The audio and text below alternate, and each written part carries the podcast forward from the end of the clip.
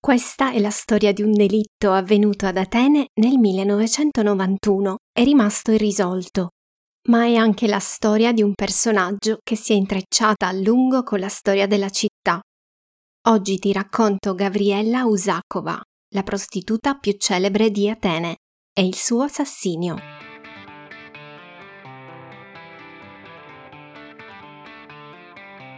Stai ascoltando Filachia il podcast che ti spedisce cartoline sonore da Atene.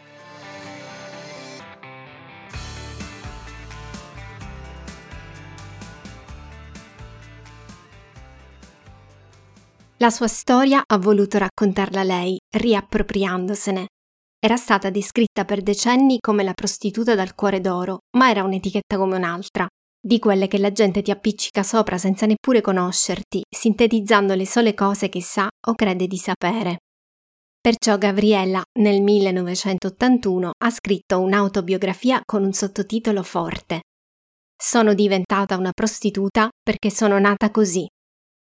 Fino alla fine ha rivendicato il suo diritto all'autodeterminazione. Ripeteva, questo è quello che sono e non cambierò per gli altri.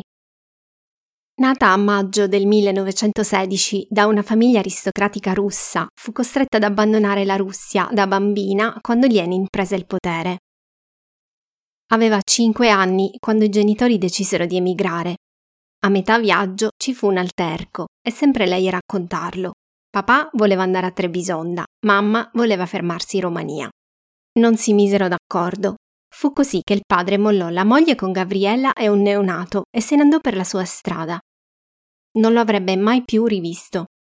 Di lui seppe solo che morì negli Stati Uniti nel 62. La situazione era disperata quando Gabriella con la mamma e il fratellino si imbarcarono su una nave per il Pireo. A bordo accaddero due eventi drammatici e decisivi. Il primo fu la morte del fratello, di cui si attribuì la colpa. Erano sul ponte. La madre si era allontanata un momento raccomandando a Gabriella di badare alla carrozzina. Il bambino non la smetteva di piangere e Gabriella era così stufa. Spinse la carrozzina con tutte le sue forze, lontano da sé. Si rovesciò e il bambino morì. Disse che era stato un incidente. Il secondo episodio traumatico fu la sua prima esperienza sessuale, la nave faceva sosta a Istanbul, dove fu avvicinata da un giovane turco che lasciò cadere una banconota davanti alla bambina, chiedendole se la voleva. C'era un modo facile per ottenerla. Gabriella accettò, senza sapere neanche cosa stesse succedendo. Anni dopo, da adulta, ormai consapevole dell'abuso, avrebbe detto di essere nata davvero solo quel giorno. Quel giorno sesso e denaro vennero associati per la prima volta e per sempre. Nel 1929 Gabriela, tredicenne, viveva ad Atene con la madre e il suo nuovo marito, abbastanza benestante da pagarle le scuole migliori. Studiava alla scuola franco-greca, imparava le lingue, prendeva lezioni di danza e pianoforte. Dopo gli studi iniziò a lavorare come insegnante di francese, ma avrebbe lasciato presto quella strada per guadagnarsi da vivere con il cabaret. Girava la Grecia come ballerina e arrotondava concedendosi per denaro, era lei ad avere il controllo del suo corpo. Con i soldi che riuscì a mettere da parte, si fece costruire una casa exarchia dove stabilirsi e far prosperare la sua attività.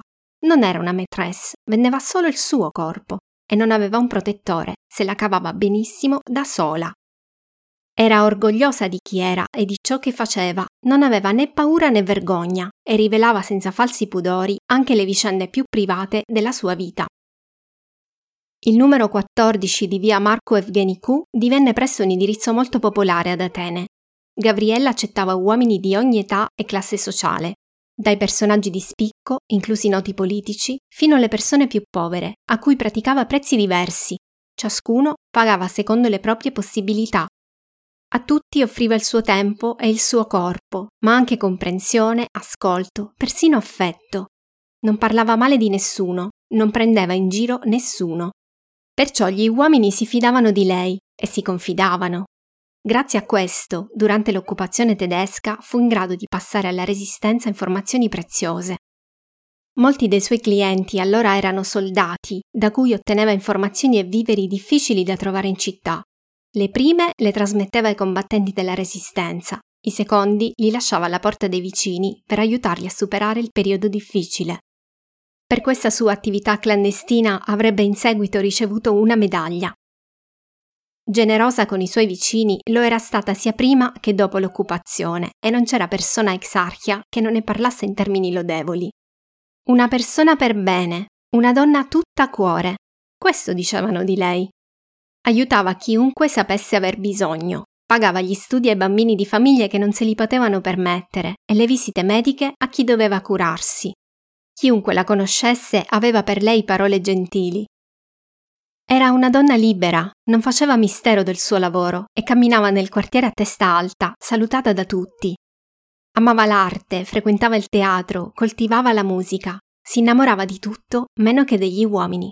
Quelli erano lavoro, non poteva concedersi distrazioni. Negli anni 60 fu la prima abbonata della compagnia telefonica a usare una segreteria. Il messaggio recitava Marco Evgenicu 14, la porta con la luce, bussa e io ti apro. Era facile entrare a casa di Gabriella, fu facile anche per i suoi assassini, arrivati come clienti. Quando morì, nella notte tra il 24 e il 25 agosto del 91, Gabriela aveva 75 anni e ancora lavorava. Fu facile sopraffarla, strangolarla e uscire indisturbati. Era un bersaglio facile, viveva sola, era anziana, la sua porta era sempre aperta e il via vai non dava nell'occhio. Si sapeva anche che era molto ricca. Le sue proprietà, al momento della morte, ammontavano diversi milioni di dracme, decine di appartamenti e persino un paio di condomini. Il delitto ebbe una enorme eco nell'Atene d'inizio anni 90. I vicini e tutti quelli che la conoscevano chiedevano a gran voce la soluzione del suo assassinio. Nessuno sapeva immaginare chi potesse volerle male. Dopo qualche indagine frettolosa e nonostante la pressione dell'opinione pubblica, la polizia concluse furto. Solo che dalla sua casa non mancava che un po' di contante. Qualcuno ipotizzò che il movente potesse essere un altro, Forse avevano voluto chiuderle la bocca, sapeva troppo su un personaggio importante, eppure la sua riservatezza non era mai stata messa in discussione. Il delitto di Gabriella è rimasto risolto. La sua casa è ancora lì, benché modificata rispetto all'edificio originale, costruito in stile neoclassico. Anche il suo ricordo è ancora lì, tra le vie di Exarchia. Se chiedi alle persone più anziane, per parlare di lei usano le parole prostituta e santa, insieme. Hai ascoltato Filachia, cartoline da Atene, scritto e prodotto da me, Sara Mostaccio. Trovi riferimenti, immagini e materiali aggiuntivi sulla pagina Instagram di Filachia Podcast. Alla prossima! Filachia!